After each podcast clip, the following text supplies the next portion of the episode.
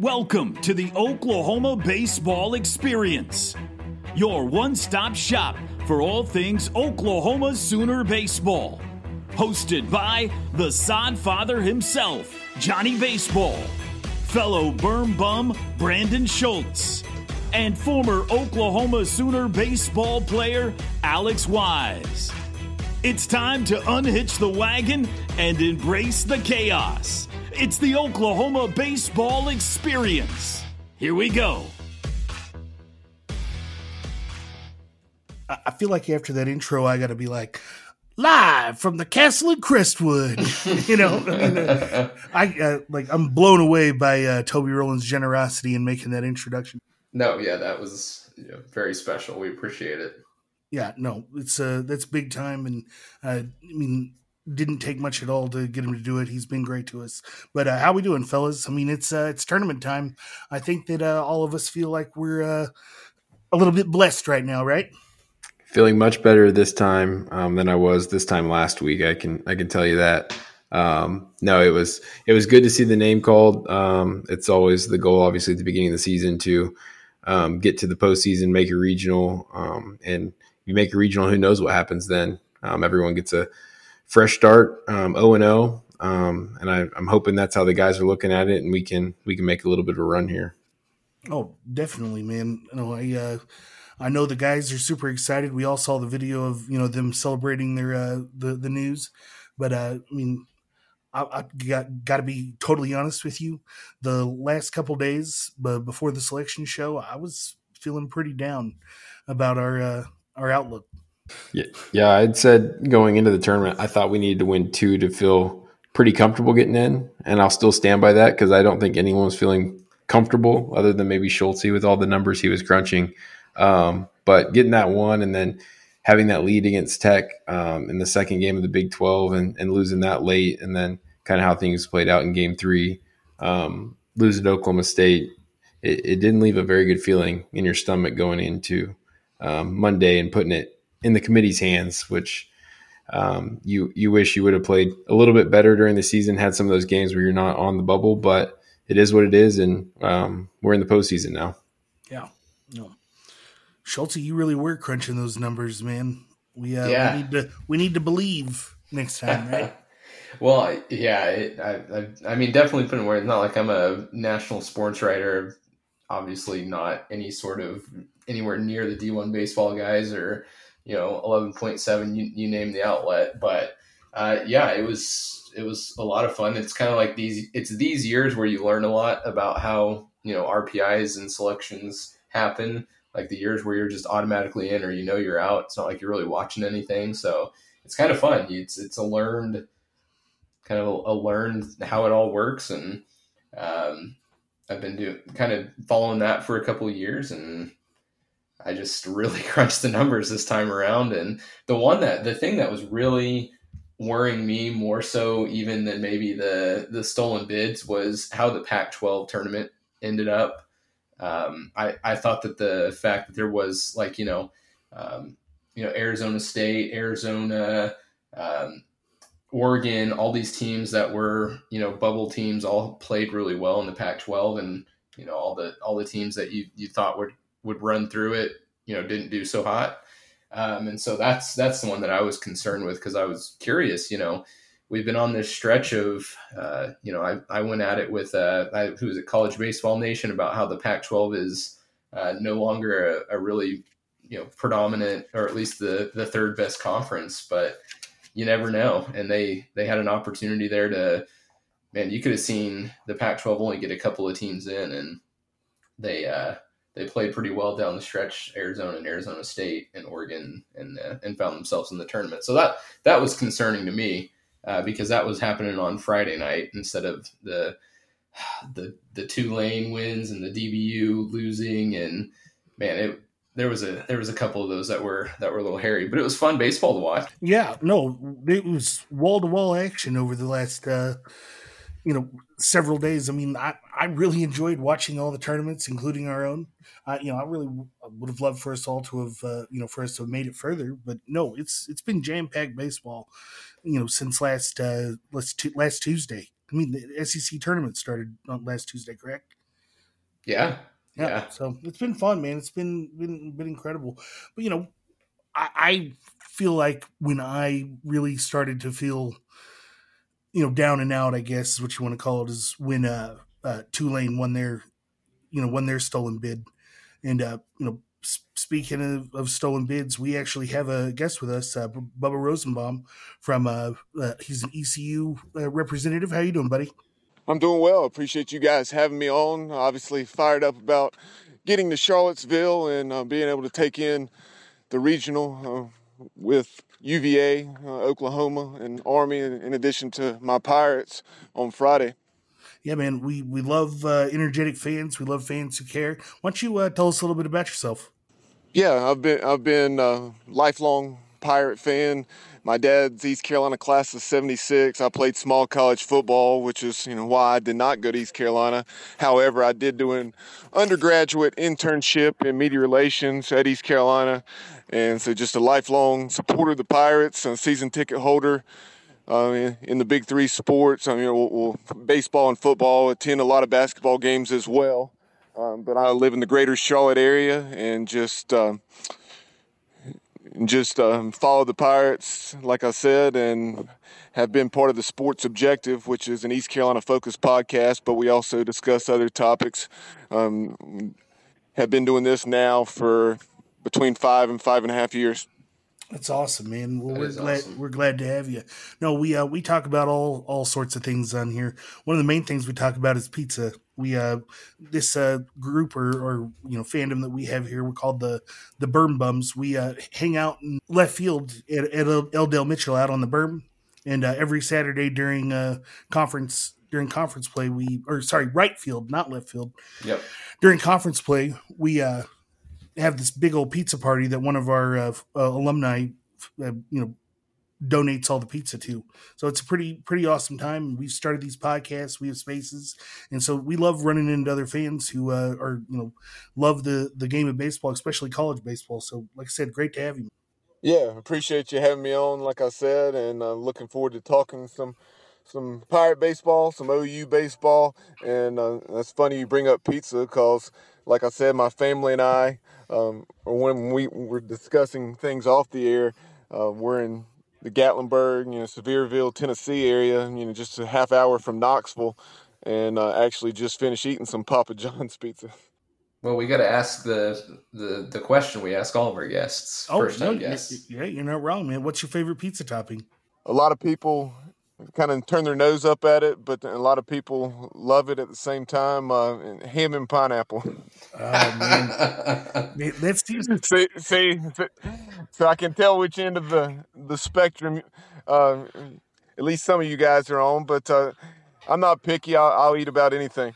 well, you just got yeah, you just got on Johnny's bad side. Brandon. Yeah. Brandon, I, I I've got to admit something here. We, Uh-oh. uh, so you know, I mean, we're not exactly David Portnoy over here in our pizza reviews. We, my wife, got some uh, ham and pineapple pizza from uh, Casey's. You know, we've been eating a lot of Casey's pizza lately. I think we've turned away from Marco's, not completely, but for whatever reasons, Casey's gas station whole pizza is.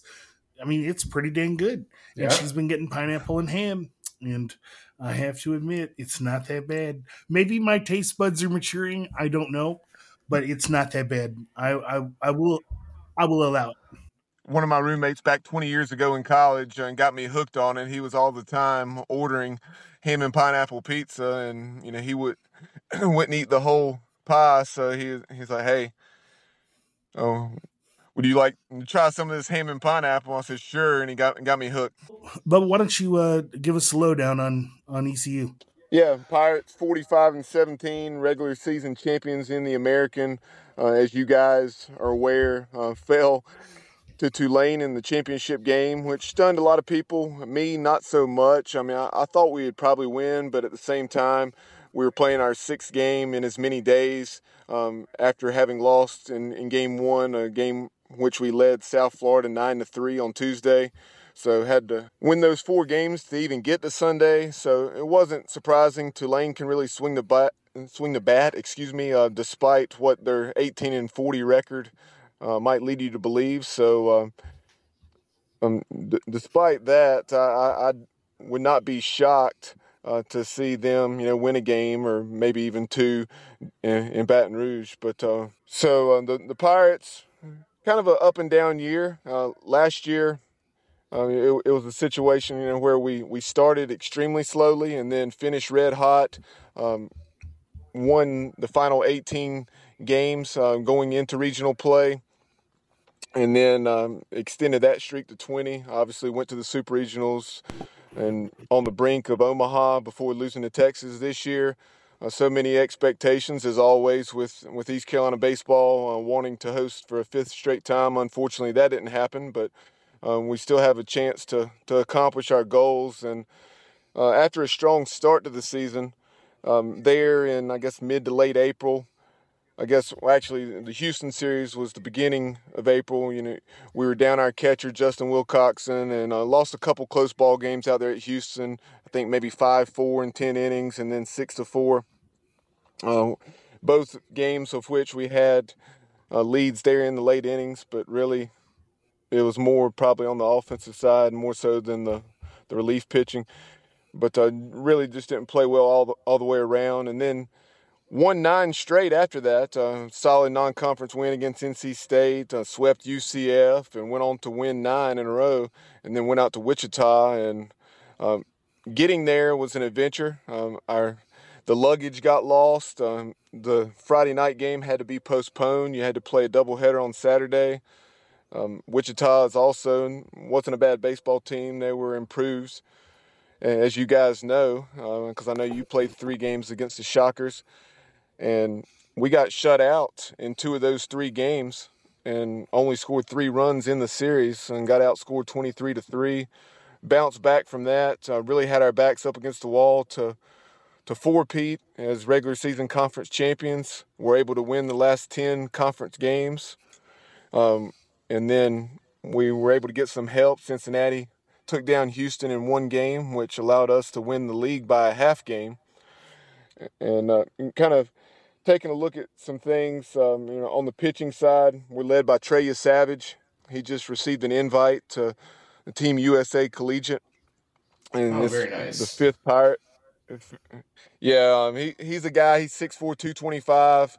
He he can run it up there, 96, 97. and uh, he lost some of his velocity there back in in late April.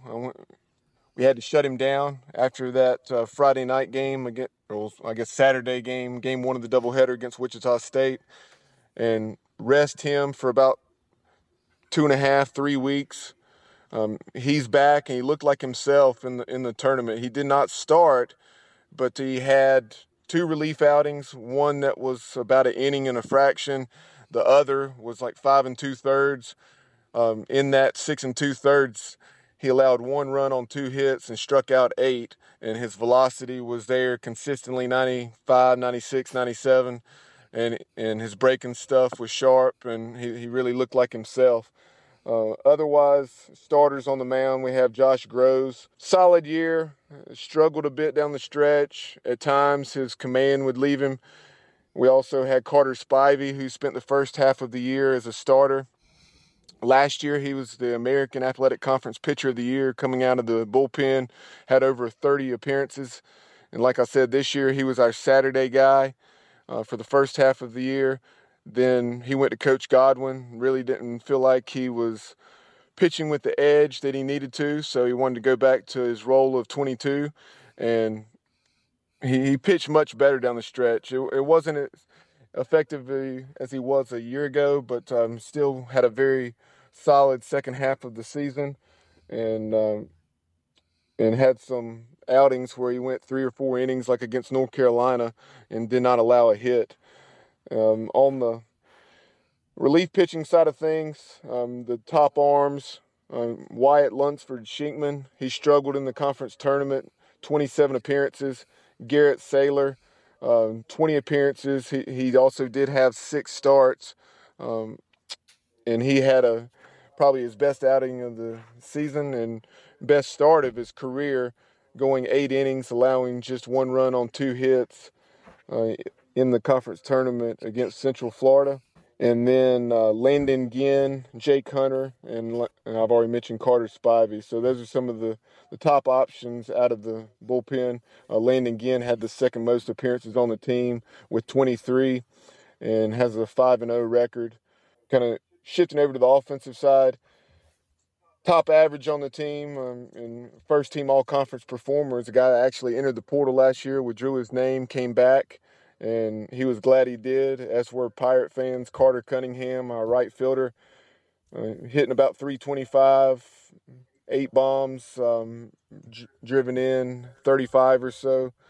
And then uh, the lineup from top to bottom is outside of a stretch there um, about two weeks where you had you had three games out of six where we were shut out.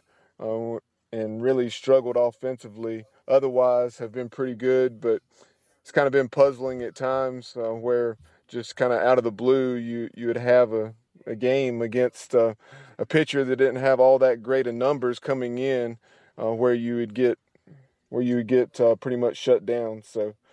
Um, I know I, I, just spit out a lot of information there, but uh, anything that you guys would like to ask me about the lineup, or some other top bats and performers are guys like Jacob Starling, um, Jacob Jenkins Cowart, Josh Moylan, our first baseman, leads the team with 15 home runs. Alec Makarevich at third um, has 11 bombs. Um, shortstop coming into the year was a big question mark, but uh, Joey Joey Barini did very well there, and uh, I think finished the year or, or thus far with something like six errors. No, man, that's uh, that's a ton of great information. We really appreciate you uh, giving that to us. I'm gonna go all the way back to you talking about the uh, Texas matchup last year. I'm not a uh, you know a Big Twelve guy. I'm an OU guy. I tend to get tunnel vision, but believe you me, I was fully supporting ECU in your uh, run against Texas last year, and I'm sorry you guys couldn't pull it out. Yeah, that talk about a heartbreaker. Oh, uh, yeah, yeah, I mean we're up seven to two, um, and because of the rule that has since been changed, uh, you know we were we were the um, the visiting team um, in that game two of the Greenville Super Regional, so it, you know it's a situation where um, you know we had that five run lead and um, I think two two outs and had a ball hit the right field, and it's a ball that was certainly was not an error, but is a play that should probably be made uh, more often than not, and that led to uh, the floodgates opening for the Longhorns. And uh, and and yeah, so I, I, remember a buddy of mine who's actually pulls. Uh, he's an App State fan. he texted me and said, "Hey, you got to be feeling pretty good." I said. I said, obviously, I like where things are right now, but nine outs in a super regional, that's, or any game for that matter, but you know, nine outs in a super regional, that's a long time, man. I, and uh, unfortunately, uh, my worst fears came true there in the, the last third of that ball game. Yes, sir. No, that that is definitely devastating. That uh, that environment you guys have there in Greenville, that is something else. Uh, seeing all that that action there and the uh, the fan, just how the fans are on top of you, that's pretty pretty awesome. Yeah, I, I, I was just gonna say Clark LeClair Stadium in the jungle, and like you were saying, um, over the last few years with all the games that we've had um, from the jungle on ESPN or ESPN, all the ESPN platforms throughout the postseason. Um, the jungle has really, um, you know, gotten some exposure and um, respect nationally, which is great to see, and uh, you know, consistently, um, you know, putting in there right around six thousand, give or take, uh, for those games, and um, yeah, it's a, it's a heck of a baseball atmosphere. Not not as many people as you would have at Arkansas or Ole Miss or LSU, but uh, I, I think the intensity is right there with with anyone. Yeah, I was. Uh, so you know, when you were you know going back to the the season, you were talking about you know some struggles. Would you say uh, it's you know when when you've had some down periods, it's been offensively, or um, has has pitching been you know pretty steady as she goes all year? What, what's kind of your take on when y'all struggle? I would say the struggles have been more on the offensive side, slow starts. Um, we we have shown the ability to come from behind, although obviously you hate to put yourself in that spot, but that's, that is one thing that uh, the approach offensively. Um, Cliff Godwin going back to his days at Ole Miss and um, you know, Central Florida, LSU. Um, highly respected for what he what he does on the offensive side, and know, this Pirate team um, is definitely a little bit different, but at the same time, like like we won't hesitate to to lay down bunts. Um, you'll you'll certainly see uh, a lot of showing bunt and pulling back and uh, or slashing. Um, we like to hit and run. Um, probably have straight uh, straight stole uh, more this year than we have in the past. Um, we do have a couple guys right at 20 stolen bases in Nowak and Starling. Uh, Lane Hoover, somebody else to keep an eye on on the base pass. He has probably 12 to 15 steals. But uh, but yeah, I'd say our biggest struggle is just perhaps I don't know maybe a, a lack of focus at times uh, early in games in particular, and then also um, a time or two there late in the year you, you saw perhaps a, a lack of uh, killer instinct. Obviously, the other team's trying to win too, but there were some situations where you had four or five run leads and, and let it slip. Um, and that's obviously, I mean, there were for instance, a game against Campbell where you did rally, you came back from down four and then down six. And uh, I, I, know you guys, the way you follow college baseball, are aware of what Campbell's done. Mm-hmm. And I would I would not be surprised at all to see them come out of Columbia, South Carolina, uh, with that regional title. Yeah, no, no, uh, really solid program. Really one of those. I mean, you know, when you look at mid-major powerhouses, I mean, that's you know, Coastal, ECU, Campbell all up there in the in the top two or three. But um, yeah, no, very interesting. It's funny we've had similar feels. I I think. Uh, earlier in the year, we would always text. You know, it's we're not allowed to score yet. It's only the you know the third inning, and right? and and so we we have we have also felt the slow starts. Yeah, so that's that's something um, Coach Godwin has expressed that you know sentiment and, and the concern in the post game. that's one thing. Cliff Godwin is uh, you know pretty pretty much an open book, uh, and and that's something that he is like. It's great that we have this ability to come from behind. However, I wish we wouldn't keep digging these these deficits and uh, digging these holes and um, find a way to uh, jump out to early lead. So uh, that's something to keep an eye on um, early on early on Friday. Are, are you guys starting Braden Carmichael from what you're hearing? I believe so. Yes, sir. I, I would imagine with the East Carolina's lineup being so left-handed dominant that uh, that would be the case. Not that you wouldn't start him anyway, but uh, even more so uh, under those circumstances. And that that brings up something uh, I failed to mention that probably would be one of the the weaknesses of this staff is that you only have two left-handed arms, and now those left-handed arms are are uh, quality and they, they can get the job done. You saw Eric Ritchie, um, a freshman, have his best outing of the season in the in the conference tournament where he went, I, want to say at least about four innings and only allowed one hit and struck out six. And then Zach Root uh, out of Florida, he's also a true freshman and uh, really did some nice things. And um, you know, when when he struggled, it was more so where it was uh, command, but that seemed to improve. You know, later in the year that it got. I would say uh, defensively, this team is not as good as it's been in years past. 978, still nothing to, uh, you know, nothing to hang your head about. But um, last year we were like 985, which is which was like top five nationally. And uh, Lane Lane Hoover, uh, I know I mentioned him as far as his ability on the bases at the plate. He's kind of a, a slap hitter, if you will. Uh, would remind you kind of like Ichiro from from that standpoint. And uh, but Lane Hoover and Riley Johnson, um, they they really can make some highlight reel catches, and we're on ESPN Sports Center top ten a few times this season.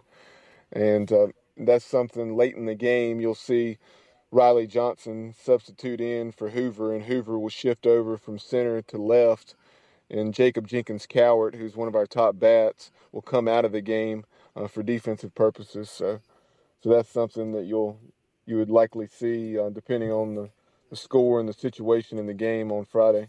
It's very interesting. You all have um, looking at looking at stats here. You guys, y'all have quite a few guys over 400 on base percentage. So, uh, good eye at the plate. You you feel there's anyone that strikes out too often, or is it uh, for the most part, you know? Um, I would say perhaps um, Jenkins Cowart uh, from the standpoint of, in my opinion, I, I don't think, at least at times, uh, and and I would say a majority of the time with, with two strikes, I don't think he shortens up enough uh, and may, takes too big of a hack with with two strikes. But um, I would say that that's the biggest thing. And uh, Josh Moylan, uh, who leads us with 15 home runs and is also hitting, I think, a little over 300 now.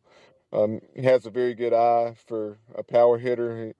And yes, he does I think he does um, also lead the team in strikeouts, but um, he'll he'll walk more, uh, much more than Jenkins Cowart, and um, a lot of power hitters. J- Jacob Starling is probably our top guy from an on base percentage standpoint, and uh, he, he'll either typically lead off or bat second. Gotcha. Very good, man. Well, that is a, a ton of great information. Who are you most excited? Well, who are you probably I would say the most fearful on uh, OU squad to to face. Uh, obviously, you know, from a from a pitching standpoint, um, just because of having so many left-handed bats, and so yeah, that's one question I had for you guys. Looking at Carmichael's last couple of starts, I know in the tournament he allowed four or five runs, but his previous outing against Oklahoma State, he had been fantastic. Uh, I think maybe a complete game shutout and what allowed like three or four hits. So uh, you know, what what were the differences in those in those two outings? Well, I'll, I'll start on that last outing, and the, the difference is one error. Um, I think allowed what three or four runs in an inning that with two with two outs, a popped up second base that was dropped, and so four runs scored that inning. So that's the big. I mean, I think all the runs pretty much were in that one inning where we should have been out of, out of it on a routine pop up to second base. But other than that, the whole last half of the year, maybe even before that, he's just he's been nails and just a competitor. He's he may throw a bad pitch here and there, but he's always going to be around the zone. He's going to be competing. Um, never really leaves too much over the middle of the plate. Great changeup. Um, just a you, you could tell it's a guy that has been in the program four or five years um, and really been through it all. Um, so he just brings that that veteran leadership to our to our staff, which has been um, what we needed at times to kind of get over the hump to get us to the postseason. Because if he's not on our pitching staff, there's no shot we're in the postseason. Oh no, not at all. And you could, I mean, I don't know if there's really anything different he did, and I really don't want to blame a loss on any particular player or moment in the game, but I mean that is definitely when the you know, we fell into the quicksand, if that's what you want to call it. Uh, you know, the wheels just fell off in that one. And I mean, he he like Alex said, he has been absolute nails for the past what month and a half now, and it's it's been a, a breath of fresh air. And but our as far as our arms go, I mean, beyond Braden Carmichael, and I'm not bad mouthing our pitching staff it's base that's basically about it as far as frontline pitching. You got Jamie Hitt behind him, who is a you know he's a pretty good pitcher, but as far as you know the the whole uh, you know resume or or you know you know picture of work, it's just it's just not there, and so we uh, we've got a little bit to overcome as far as as pitching def- deficiencies go. Our uh, our bullpen is uh, you know it's got some depth to it but when the wheels fall off, the wheels fall off. And so if we figure out how to put it together this weekend, and I'm playing devil's advocate on, on all this, if we figure out how to put it together in our in our pitching staff, we've got a got a pretty good shot just uh, at beating just about anybody. As far as concerns on the uh, offensive side, because uh, I know that's something you just asked, and uh, ob- obviously um, have have not had the opportunity to uh, to really to see an abundance of, of video, so it's tough to go by just looking at statistics. But um, but obviously, you know, a, a guy uh, like um, is it Bryce Madrone? Is that how you? Yeah, Bryce Madron. Yeah, Mad- Madron. Sorry, I apologize for. Oh no, you're fine. That's okay. We call him Bruce Madroon. So, but uh, you know what he's done jumped out, and, and but then the biggest thing that honestly jumped out, you know, I was talking about the Pirates having having a couple around 20 steals. Um, just looking at your stolen base numbers, and you know, look, looks like Wichita State back in the day in their heyday, uh, 109 steals. And let's see here what you have. Um, at least four, maybe five guys with 15 plus. So, so tell me about that because Justin Wilcoxen for East Carolina uh, has thrown out right around 20 uh, base stealers this year. And uh, so that's a matchup that uh, when Sooners get on the base pass that I'll really be keeping an eye on. Yeah, that is definitely an interesting, uh, interesting matchup there. Uh, OU has what we call chaos, uh, you know, spelled with a, a U in there, but uh, no, we steal a ton of bases. I, I don't know if we want to say we bunt a lot, but we like to force the action when we can. Uh, you know, one thing I've said about this team is if we can get in the tournament, we need to do as much damage as we can while we can, and that's kind of their forte: is get on base, try to advance however you can by hook or by crook. If you steal it, if you you know pass ball, bunt them over, however they can get them into scoring position, that's what they do. And sometimes it comes back to bite us. We tend to uh, strand a lot of runners. Uh, I can't tell you how many times this year we've had the bases loaded with uh, one out or two outs, and we've come out with nothing or just one run. Uh, but no, yeah, that, that, that sounds familiar. It's a it's a very very chaotic uh, version of baseball. We we're very much like West Virginia in the fact that we steal a lot of bases and we like to force the action. I definitely it's it's obvious uh, you guys run a little more than the Pirates, but um, the Pirates, um, like I said, um, and that's a great way to describe it as far as forcing the action because haven't forced it as much uh, in the past with, with straight steals, even though that's more the case this year. Um, but Cliff Godwin loves to hit and run, loves to show bunt and pull it back, like I was saying. Um, loves to to lay the bunts down. You know whether whether it's a sacrifice, a drag, push, etc. Um, will safety squeeze in a heartbeat. Um, he really uses the short game, I, and I, I, love to see it. Uh, some of our fans at times, I think, um, don't value it enough and kind of turn their nose up at it um, with because you know everybody likes to see uh, that double to the gap or or the the bomb but you know nothing's and Alex I think you can attest to this um, you know that's the situation when when you're in the field and the other team has bunted you to death and you know loaded the bases and then you have one big hit and that's the only ball that's left the infield, and all of a sudden you have a four spot on the board, and that's demoralizing. Yeah, there's no doubt about that. It's tough to swallow it, especially. I mean, in the field it is, but also as a pitcher, um, just to right. just to not put it more than 20 feet away from home plate a couple times, get guys on, and then you just have the one big hit, and then now you're in a uh, a yeah. four run hole. Yeah, it's it's definitely demoralizing. But it sounds like both these teams are very similar as far as um, getting guys on creating the chaos, not just going base to base and just forcing things to happen. I know that's something OU's done the last the last two years. Um, it'll bite us in the ass sometimes, and then sometimes it'll steal us a run. Um, but it's just kind of the mantra they've went by, and I, I, don't see it changing with Reggie Willits um, in charge of the offense there. And it's it's a fun brand of baseball to watch. It can be very frustrating at times on some where we're waving around and the runner's halfway to home plate and the ball's already the catcher. Um, but it, it's some growing pains. We had a new th- third base coach this year, so um, just getting to know these guys. But no, it's a it's a fun brand of baseball. It should be should be a fun one on Friday night. There's no doubt about that. Yeah, uh, this year it's we don't score until the the third inning, right? Last year it was it's just not an OU baseball game unless we've been picked off two or three times on first base. Yeah.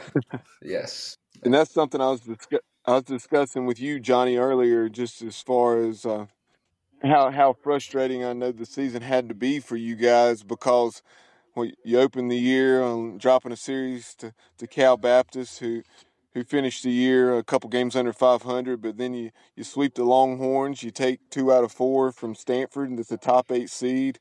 Um, you know, you, know, Houston wasn't a great team, but you swept them on the road, um, and you, you you obviously had some other very good results in within the league, and just not finding that consistency.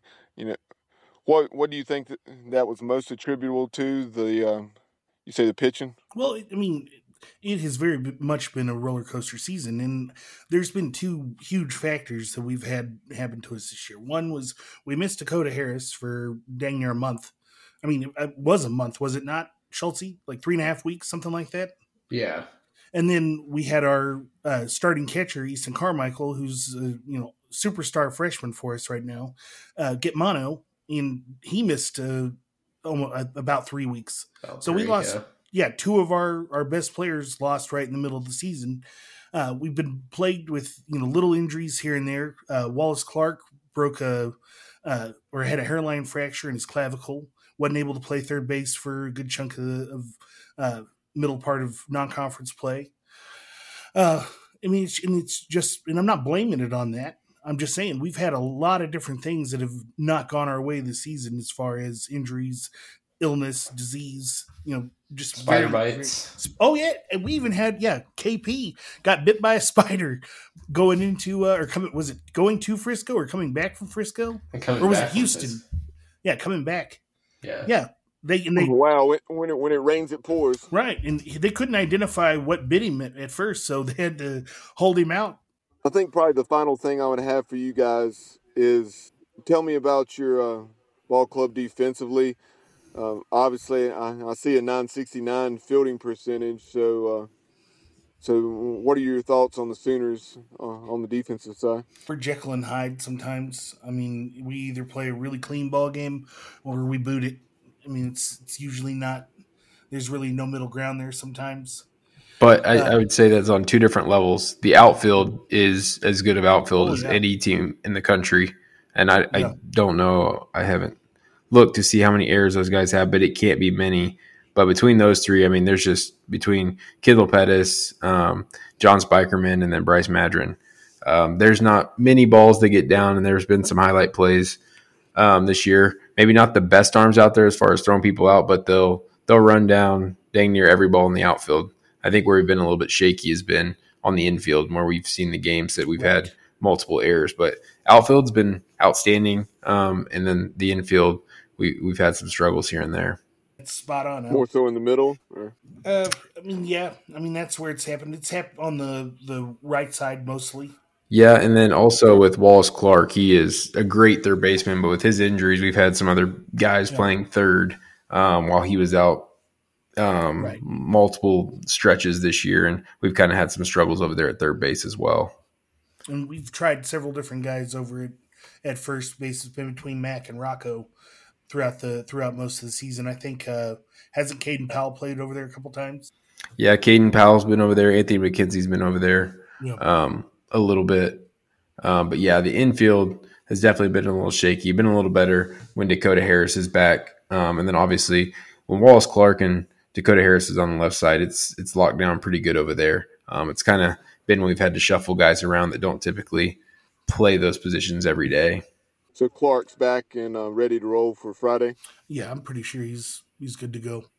Yep. No, it should it should be a fun one. Um, we're looking forward to it. Like I said, we're we're extremely excited that we we were, we were in because um, yeah. it's been a little bit of a stressful last week. Um, not playing the greatest in the Big 12 tournament and kind of not not putting ourselves squarely um, in there and not having much to worry about. So it's definitely nice to be able to have some Oklahoma baseball to watch um, and got some great teams to play against this weekend. Yeah, no doubt. Uh, in Army, uh, uh, I know a lot of people. and We'll see how it goes, but uh, no, they don't. They don't have a, a very challenging schedule whatsoever. But um, when they did face some quality competition, uh, some teams that were in the tournament, like a Charlotte or Arkansas, uh, they they fared pretty well, and it's going to be interesting to see how they perform against Virginia, because I actually had a conversation with their head coach, Chris Tracz, earlier today and chatted with him for about 15 minutes. And he said those top five guys in their lineup that have 300 plus averages with 10 plus home runs and 15 plus doubles are um, as legit as they come. Yeah. Do you guys play the service academies very often? We do not. Um, I, I know probably two or three years back we had a had a weird Monday game. You know, normally your midweek games are Tuesday and and Wednesday, right. or, or, one one or the other. Uh, but uh, Air Force was in the area and uh, needed to play a Monday game, so we we did that. And uh, Chris Tracz, um, he has a relationship with Cliff Godwin from back in his 13 years as a head coach at Marist. Uh, Marist came to East Carolina multiple times, so uh, I, th- I, think Army is going to be coming to Greenville, um, if not next year, in the very near future. Yeah, that's uh, that's one thing I was getting ready to mention is it's so we see we play Air Force pretty consistently. Uh, we played mul- multiple. we play, I think we played Army a few few years back, but it is very difficult to uh, heckle the Service Academy players because just because they're, I mean, those guys are, you know, going to fight for our country at some point, you know, and so it's very difficult to to get on those guys. And so i think that's uh like one of the little advantages that those teams have over other people i agree. Um i i feel the same way. And kind of a funny story and certainly not saying that this is the norm by any means but um and this wasn't even in baseball but uh going back to the year 2000 uh, at Dowdy Ficklen, um, we were playing Army, and we won the ball game, but uh, Army scored there, and uh, I think took a brief lead early in the second half, and the Army offensive lineman came over to uh, came over to the, the, right there near the front row of the stands and, and said "F you people." Oh wow! So yeah, it's just one of those things. You know, no matter what program you're at, be it a service academy, and you know, I know the majority of those guys, you know, the, when the competitive juices are flowing, uh, sometimes you'll say some things that aren't an indication of your true character. but uh, uh, yeah, I just found that kind of funny. That is funny, man. No, we uh, we had Air Force come in last year, and one of our uh, our bullpen pitchers, Griffin Miller, they were clearing the field from BP, and this is one of the funny things. That, I don't know if all service academies do this, but they were basically recruiting our players into the military. They weren't recruiting them to play baseball; they were trying to sign him up for the Air Force. But the coach came out to talk to uh, Griffin, and he's like, you, "You're pretty big hunter." And he's like, "Oh yeah, no, I, I love to hunt back in Tennessee." And he goes, "Well, how would you like to hunt people?" Just uh, that's a that's a hell of a different. hell of a pitch there, man. um, uh, Bubba, you got any insight on uh, on Virginia at all?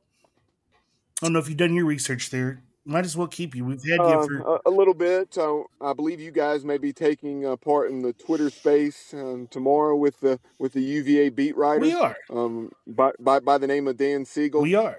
Uh, and I believe I, I, apologize, Dan, if I'm mispronouncing your last name. I'm, uh, but I'm pretty sure that I'm saying that correctly. But, uh, but yeah, look look forward to that. Um, and he's and Dan's obviously uh, he also, I believe, covers UMass. Um, but um, yeah, look, looking forward to. He, he said that he said I'm not necessarily an expert on college baseball. He said I'm doing my research on the other teams in this regional, but uh, I can tell you about anything you want to know as far as the Cavaliers. So looking forward to that. And yes, I am fairly familiar with them. Uh, you know, just one of those things. You know, not having played them this year and not not having dug too deep into the, their numbers and so forth. I can't spit out a lot of the names, but um, I know they'll come back to me because they were in the Greenville Regional as the two seed a year ago. So um, Pirates and and Cavs had a, an instant classic that night um, with with ECU winning. I want to say it was four to two. Yeah. So um, and, and, these two programs are very familiar with one another because Virginia's third base coach, Kevin McMullan, is Cliff Godwin's mentor from when he was on Keith LeClair's staff at East Carolina, and he worked with the catchers way back in the late 90s and early 2000s. And uh, in these two programs, with their proximity to one another, being no more than three or four hours apart, in the fall, those games that you're allowed, um, a lot of times we'll play home and home with Virginia. Bubba, we really appreciate you joining us. You've been a wealth of information. It's uh, it's been been fantastic. Uh, if there's you've got any uh, parting words for us or any uh, last jabs you want to give us before you take off, uh, now's the time. yeah, uh, look for and look forward to Friday. Obviously, that goes without saying. But I really appreciate you guys having me on. I look forward to going back and listening to some of your content that haven't had the chance to consume just yet since since I just learned of you guys and your podcast. But um, look forward to hearing hearing what Braden Carmichael had to say. I know that had to be an excellent interview on the on the brink of playing a regional, and um, look forward to having Schultze on tomorrow night on on our podcast. Yeah, absolutely excited about it, man. It'll be it'll be a good time. Yeah, Braden Carmichael's a great interview. He's just a all around good kid. So it's well, I guess I guess not much of a kid. He's this he's a fifth year, so he's he's a grown man now, right? Yeah, no no doubt, and um, you're seeing that a lot in this uh, COVID era, where you're still seeing it, you know, three years later um, because of uh, you know, Lane Hoover for East Carolina, Garrett Saylor, Carter Spivey. They're all from that same mold where they are fifth year guys and they're performing like fifth year guys. Oh yeah, how old was Tread last year?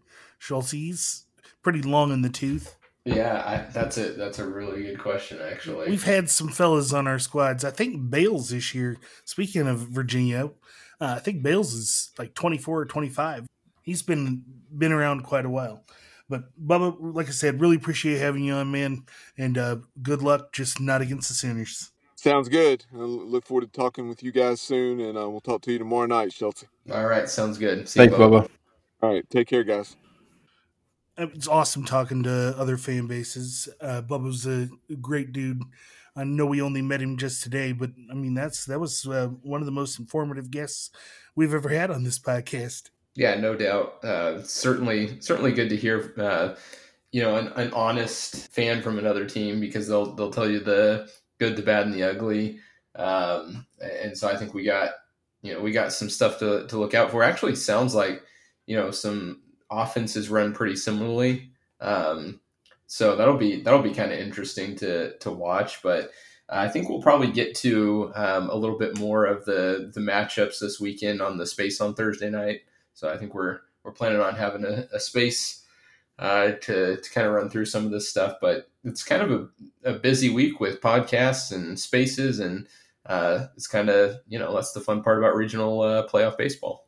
No, I mean when we started this podcast, I didn't even think about the fact that we would probably be invited on other people's podcasts whenever the uh, postseason rolled around. I mean, we kind of saw it when we were invited to be on uh, Mainline and all that to start the year. Uh, who else? You were on another one, weren't you? Yeah, the Lupton. Oh yeah, Lupton the Lupton Drinking Club. Drinking Club. Yep. Yeah. Uh, did you see their punishment during the Big Twelve Big Twelve tournament? Yeah, the rally clown. Yeah, they had to dress like clowns. That was also from their uh, uh, their pick'em that they had. Yeah, that was pretty solid. It's pretty hilarious. Maybe next year we'll have to pull out the pull out stuff like that. I'm not dressing like a clown though. People already think I'm a clown as it is. You try the nine by nine by nine, but you won't dress up by a cl- uh, like I, a clown. I didn't try the nine by nine by nine this year, Brandon. uh, not gonna catch me doing that in public. No I'll do way. that in the privacy of my own house. Uh, no, it's been a fun. It's been a really fun year. It's been a really really fun year. A lot to build on. Um, I think you know the main thing to take away is that we lost everyone last year, essentially. Not everyone, but I mean, you really look at it and, and you think about it. We we had a third of the lineup came back.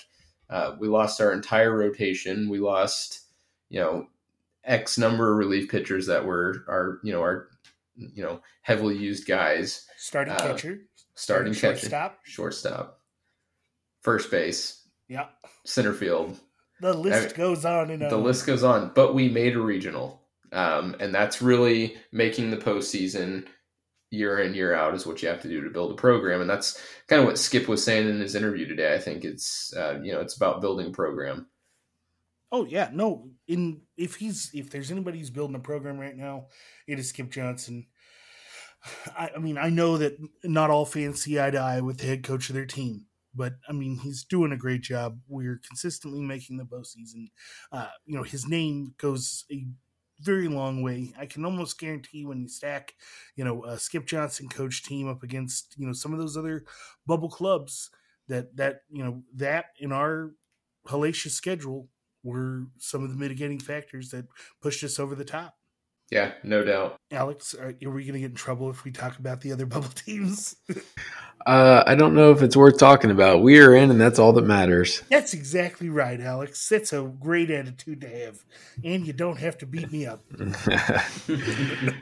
no, but no, it was good talking to Bubba um, with with East Carolina. It was good to get all that knowledge. Um, save Schulte and I a little bit of research. Just having someone that's in the weeds on it, um, letting us know kind of what we're going to see. Um, I, I, think Friday. It sounds like we'll see. Um, what, what was that pitcher's name? a Savage or something. Yeah, Savage, Trey Savage uh, said he runs it up there 96, 97.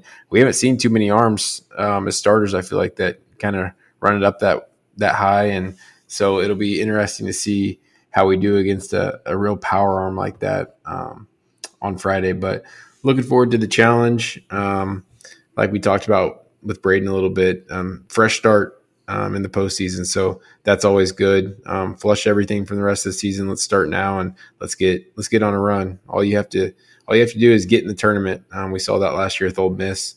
Um, they got hot and look what happened. They won it all. So never know, never know what can happen.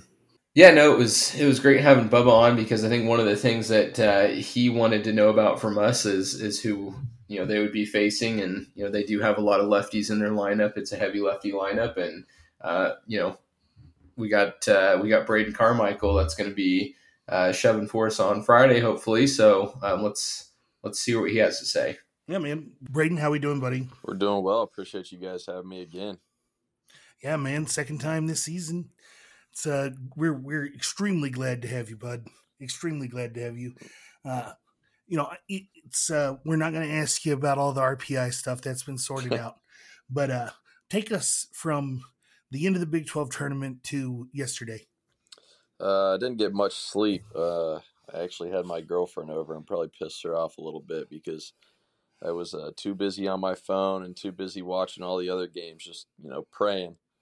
And uh, no, it was a little stressful just because you know we felt pretty comfortable, and then it just kind of like as time got a little closer, you know, you just start thinking, oh, what if this, what if that, and then you had some teams lose some games, and uh, you just never knew. But uh, obviously Monday morning, um, once again didn't sleep very good, but uh, had a lot of smiles early in the morning, and and then we we got the news, so it was uh, a lot of a lot of stress lifted off, but then it was a lot of serious faces because we knew we had a lot to work, a lot of work to do. So, uh, but I mean, it was great. It's you know, I'm glad we're getting another opportunity. I think we deserve it, and uh, obviously got a lot of guys that have done this thing before, so looking forward to it for sure.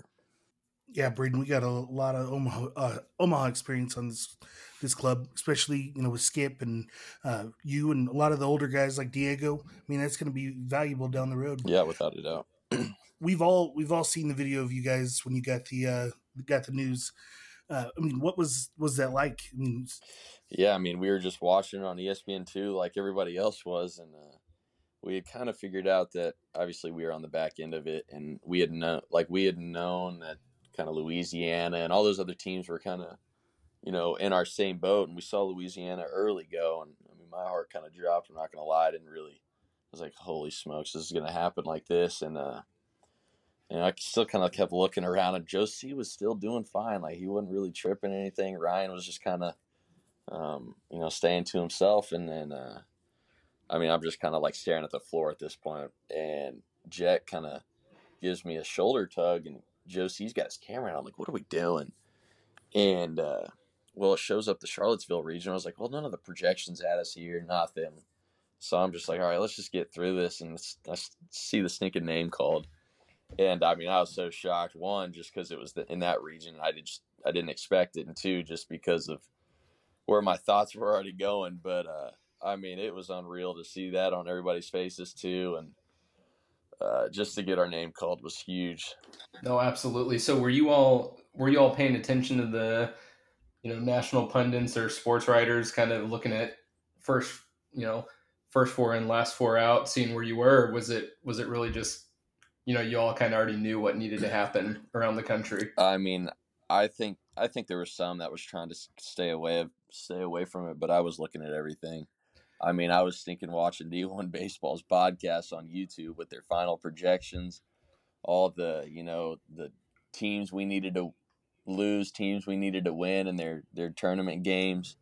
So I mean, I was trying to calculate everything. Just it made my my mind ease it sometimes and it made it worse, but I just needed answers and something like that. But uh no, I mean I was paying attention to all of it. Probably shouldn't have, but you know, I guess it is what it is. Well, I'll tell you what I'm going to do next time. I'm going to trust Brandon right off the bat. Blindly follow what he has to say because he has been saying it since like I mean, it's it's been well over a month now that he's been calling us in the tournament and has not wavered ever since.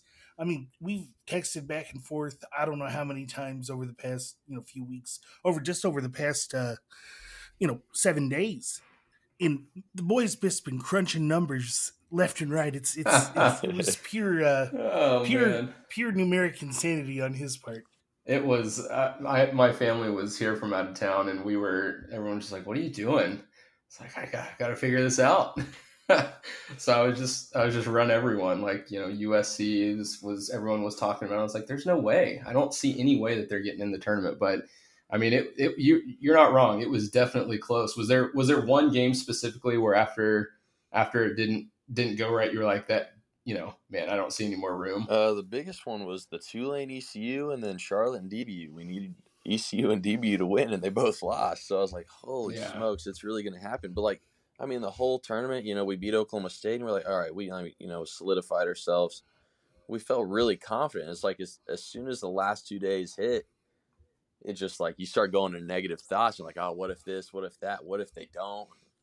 You know, we were really confident going in. It was like, all right, we're fine. You know, now we're looking forward to wherever we go and going to kick somebody's ass, and then, you know, do that. But then those last two days when you just weren't playing baseball and it felt like everything was out of your control, you know, it wasn't very good for my mind. Was is Skip at all in, into that? Does he was he?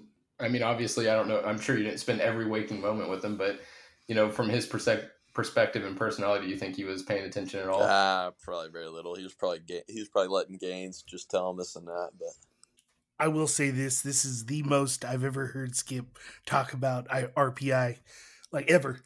No, yeah, I've never heard him talk about RPI, but he's he was pushing it this last week. I mean, everybody involved who campaigned for you guys or or helped you know push, they all deserve a, a round of applause. I mean, Ryan Gaines Yeah. in the schedule.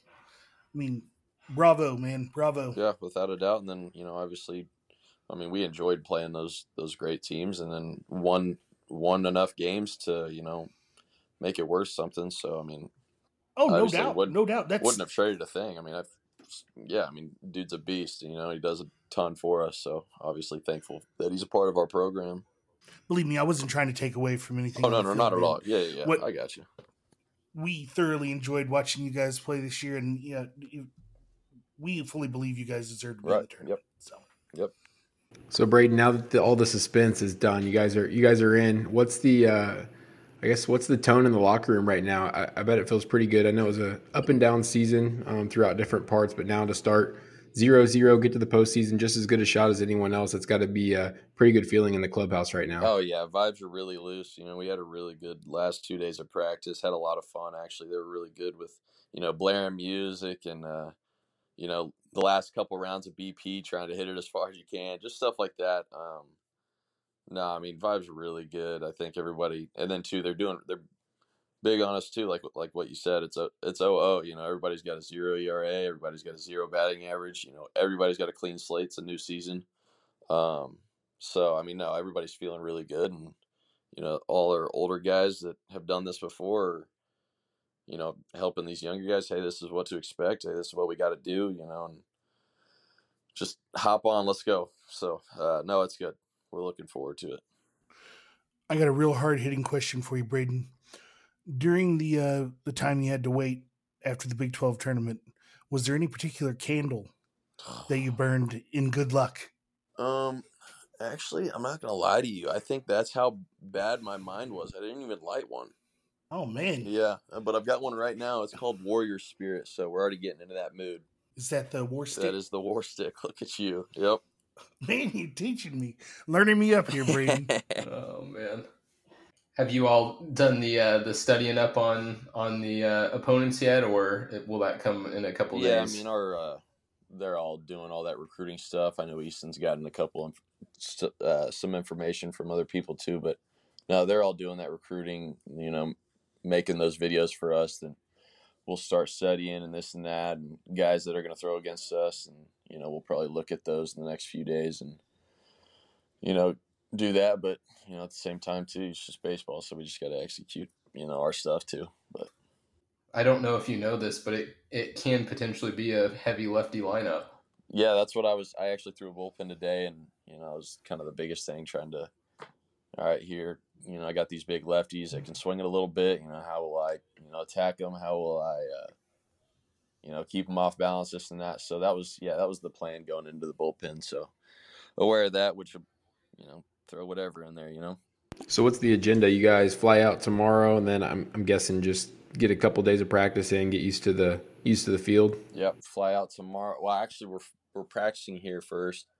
Fly out tomorrow, team dinner. Um, kind of like a, I think it's like eleven or twelve o'clock practice on Thursday. Um, kind of give us a little bit of rest, another team dinner, and then um, I think that's it. And then obviously, yeah, going to Friday. But yeah, kind of getting us acclimated to the area and whatnot. Yeah, you guys got a send off tomorrow, don't you? Uh, yeah, I actually believe so. I think I saw that. Yeah, twelve forty five. I uh, I told Gaines I was probably going to be there, but I think I lied. I, I hadn't talked to my wife yet. She has other other plans. So all good, all good. We'll have another one after. How about that? Oh, most most definitely, most definitely. Uh, you know, Braden, you go back quite a while, man. Being seen as your father is an alumni.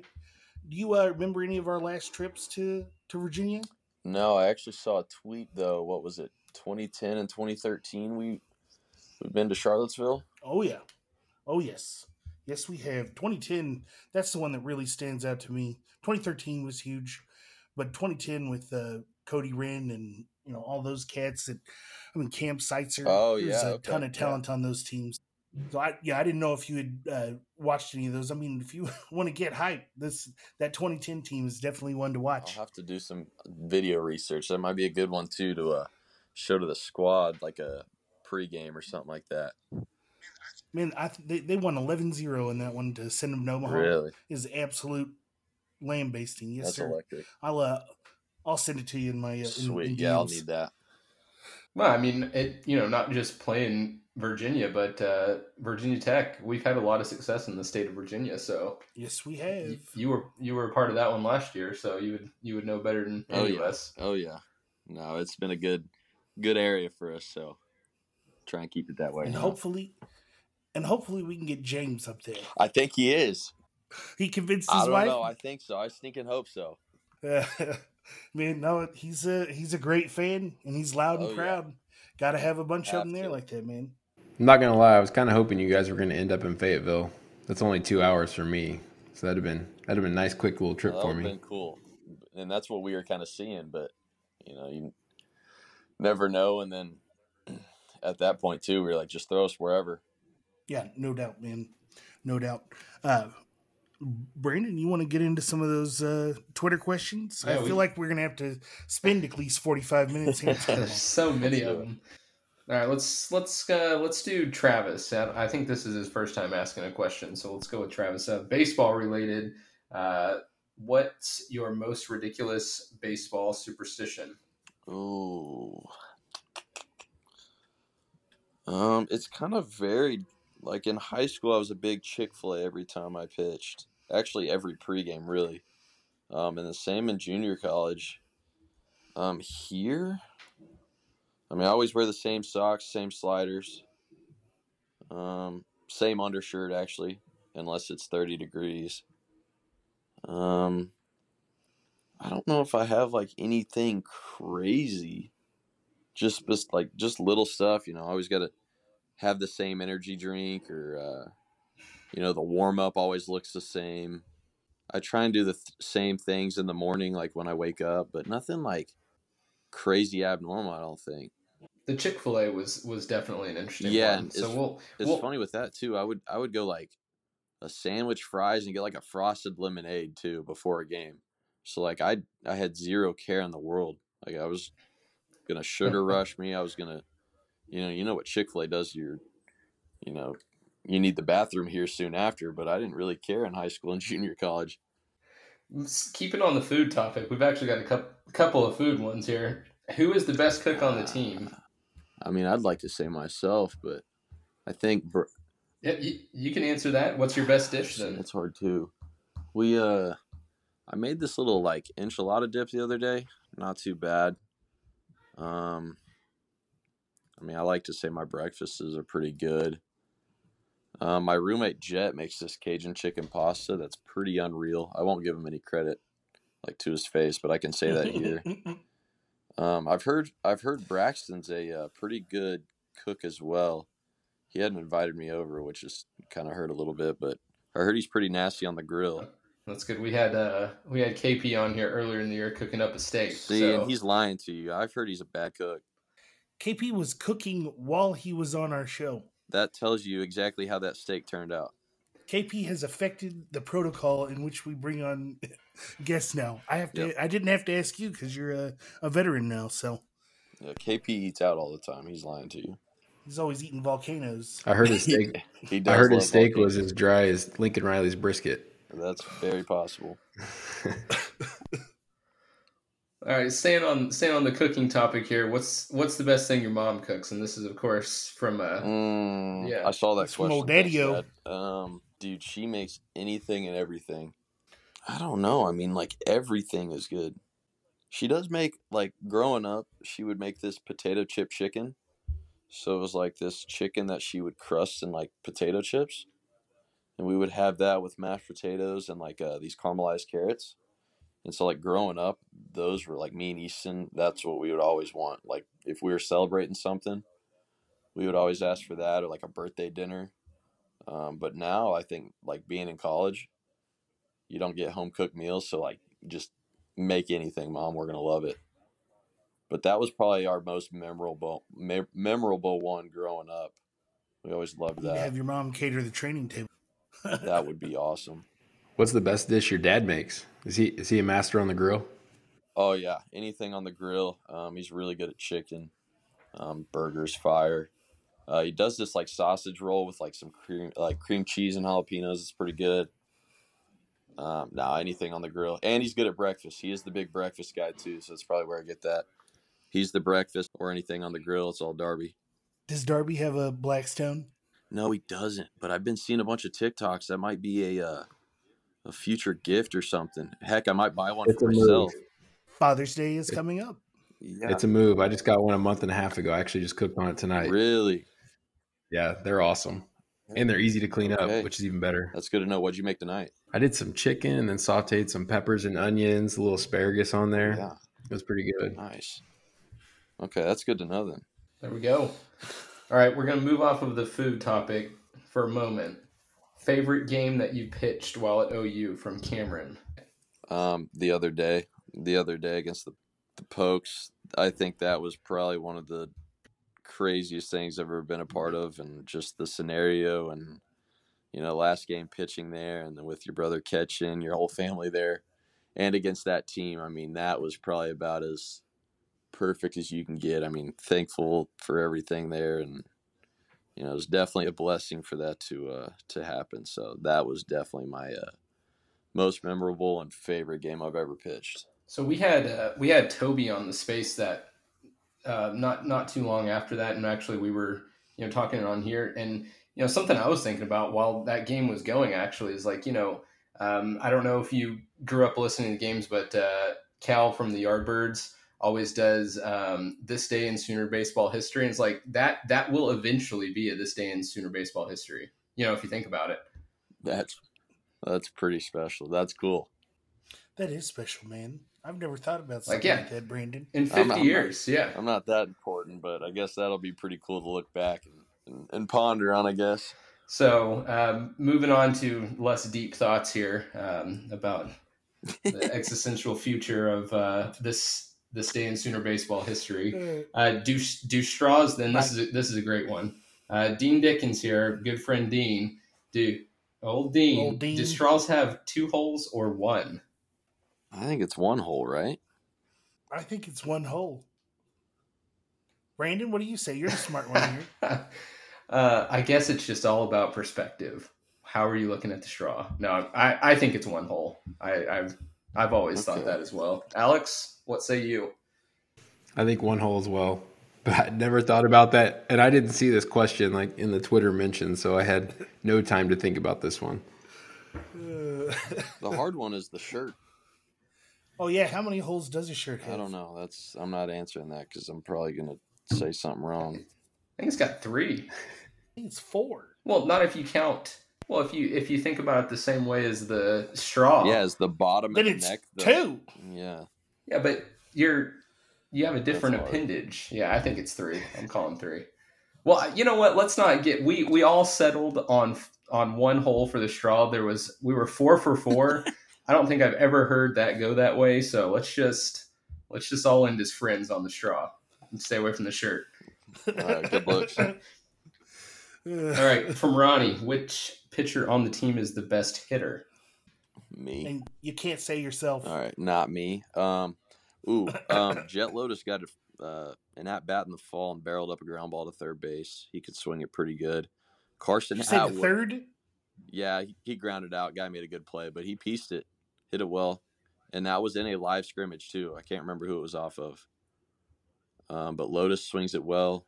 Um, Atwood, Atwood, I heard's got a little bit of juice with the bat. Um, I heard Karsten can swing it pretty well. Maybe I don't know. I haven't, I haven't seen it. He doesn't really brag about it, so unless he's just you know humble, humble hitter, something like that. Um, I don't know. Probably those two, I guess. No, I, no pitchers BP this year or anything. No, they always talk about it. You know, pitchers throw a shutout, we get one.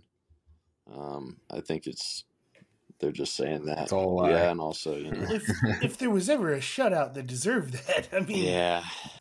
Guess we don't deserve it that bad. Have you ever thrown BP, Braden? I actually have. It was, I think last year Skip made me do it. It was one of the. It was for something. He said, "Get up and throw BP. It'll make you, you know, figure out your release point or something. This and that." Did you try to strike him out? No, I actually wanted them to hit it because I think I was going through a little lull where I couldn't even get it in the zone. So I think I was just trying to throw it in the zone. I don't remember exactly how I did it, but I did throw BP once. I was pretty good at it, so should be pretty good moving forward in my next stages of life. There you go. After after a long MLB baseball career. Exactly. Let's hope. All right. We're, so I'm going to preface this question with Were you a part of the, and, and we may have asked you this on the last podcast, I can't remember. Were you a part of the Florida wrestling matches during the rain delay? I was on the outside looking in. Thank goodness. Okay.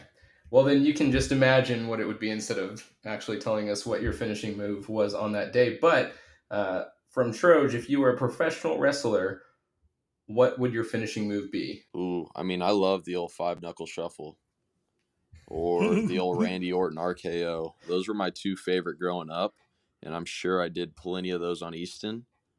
So you'll have to ask him how he's uh, recovering with those. But um, if I had to pick one of those, honestly, probably the the RKO. I think I enjoyed doing that the best. I picked you more of a like a diamond cutter type guy. Uh, oh, the Rey Mysterio one where he would like go through the, uh, I don't know, however he would swing on the people. That one was cool. The hur- I just ca- the Hurricane. yeah, I just can't do that.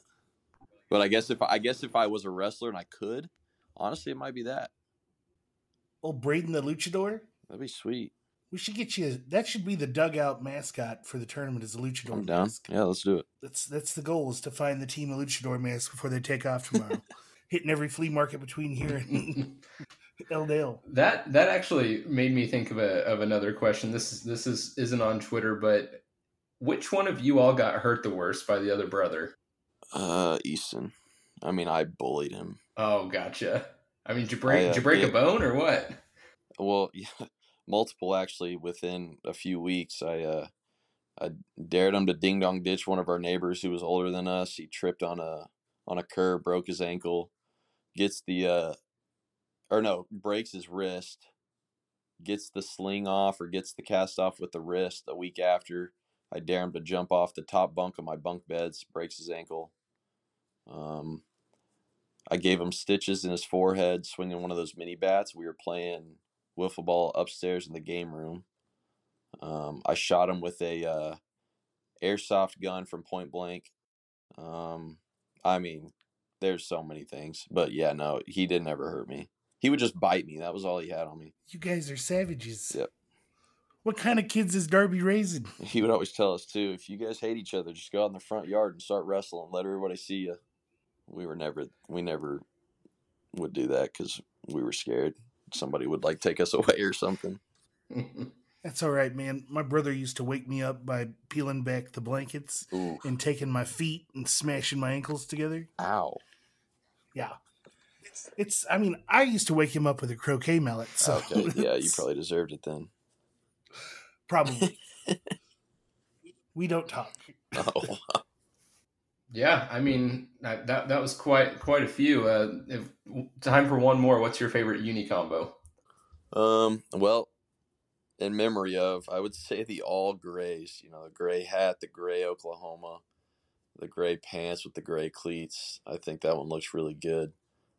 Um, I I love the pinstripes, and I actually like the vest a lot. Um, I enjoy, I enjoy the vests, and I enjoyed them when we had white cleats last year. So maybe maybe the white cleats come back and play next year. I don't know. Why did we uh, scrap the the white spikes? I'm not sure. I think just with the turf, it was so hard to ever get them clean, and once you slid once, then they just were dirty, and that was it. So I think it was just That's harder fair. to get them clean. But from far away, they still looked good. So Oh yeah, no, that's the when y'all wear the white spikes. That's one of that's my favorite. yeah, oh yeah.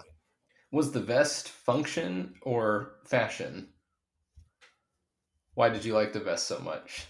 Uh, it, it was nice to pitch in because yeah, you more function for sure. Yeah, I would probably say more function over fashion, but the all white actually, and then even this year with the gray cleats, I just like when it's all like the same. It's like when we go all white or all gray, I think it looks really clean.